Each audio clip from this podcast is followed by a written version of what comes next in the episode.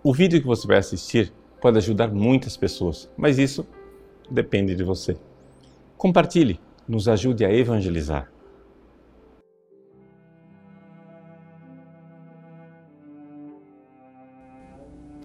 Em nome do Pai, do Filho e do Espírito Santo.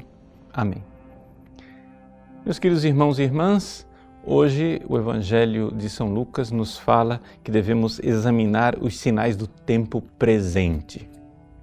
O Evangelho de São Mateus usa outra expressão que ficou mais popular: sinais dos tempos, semeia ton kairon. Por quê? Porque existe um kairos, um tempo oportuno, ou seja, um tempo de ir lá colher os frutos maduros. Mas que tempo é este que Jesus está falando? Jesus está falando do tempo da salvação. Para a gente saber interpretar verdadeiramente esse evangelho, é importante que nós é, prestarmos atenção que Jesus está falando às multidões, ele não está falando aos discípulos. Ele não está falando com a igreja. Ele não está dizendo, como se costuma fazer hoje em dia, para a igreja que a igreja deve examinar os sinais dos tempos. Não. Vejam que aqui eu não estou em nada condenando como essa expressão é usada hoje em dia. Mas o que eu estou dizendo é que aqui, nesse contexto do Evangelho, Jesus está falando para pessoas não crentes, pessoas que ainda não compreenderam quem é Jesus. E está dizendo que essas pessoas são hipócritas. Hipócritas porque elas têm inteligência. Jesus está aqui apelando para a inteligência das pessoas, ou seja, ele está dando sinais de quem ele é.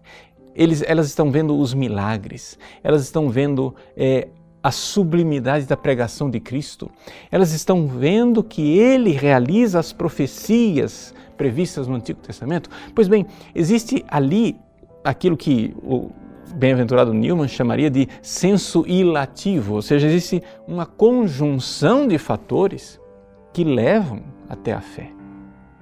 E, no entanto, essas pessoas não querem abraçar a fé por quê? Porque precisam mudar de vida. Jesus então conclui o Evangelho falando do adversário que leva você até o juízo. Ou seja, agora é o tempo da misericórdia.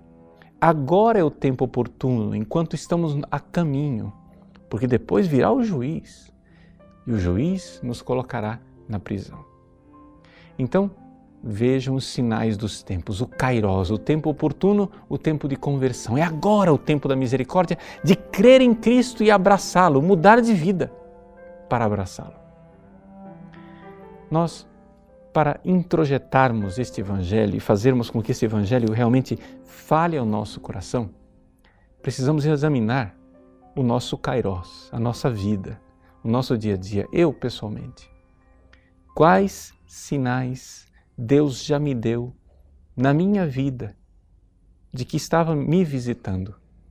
Ou seja, esse tempo da visitação do Cristo, o tempo em que Ele me tocou, me deu oportunidade de mudar de vida, me deu oportunidade de deixar os meus pecados, me deu oportunidade de ser finalmente cristão e cristão de uma forma resoluta. Ou seja, de amar Jesus com o meu coração, com todo o meu coração, sabendo que eu estou nesse mundo de passagem. Uma das coisas mais claras dos sinais dos tempos é ver a caducidade deste mundo, ver como este mundo é caduco. Ou seja, as folhas que caem das árvores, as realidades que apodrecem, que envelhecem, as pessoas que morrem, as coisas que não vão dando certo, o tempo que vai passando, o tempo cronológico que inexoravelmente vai passando. E a minha vida passando junto. E eu perdendo as oportunidades, os kairoi de Deus, os tempos da graça para a minha conversão.